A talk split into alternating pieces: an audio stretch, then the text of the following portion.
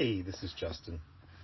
Today's post is how do we keep people together after like some sort of transformational events. So let me just get the title updated here. Use there we go.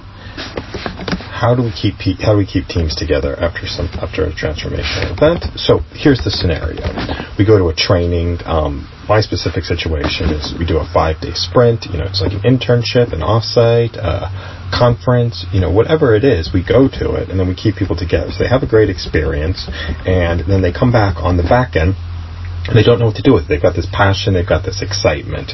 So a couple of ideas um, are uh, build in a like a success manager um, for for good ideas. Have a meetup. That's the low fidelity way for people to get together. Just some opportunity, like a touch point on a regular basis for people to get together. Practice sessions, I think, are are key. Put together a hackathon. Put together a big event um, for some people to get together. I say jam sessions. Again, jam sessions can start to be low overhead way for people to get together.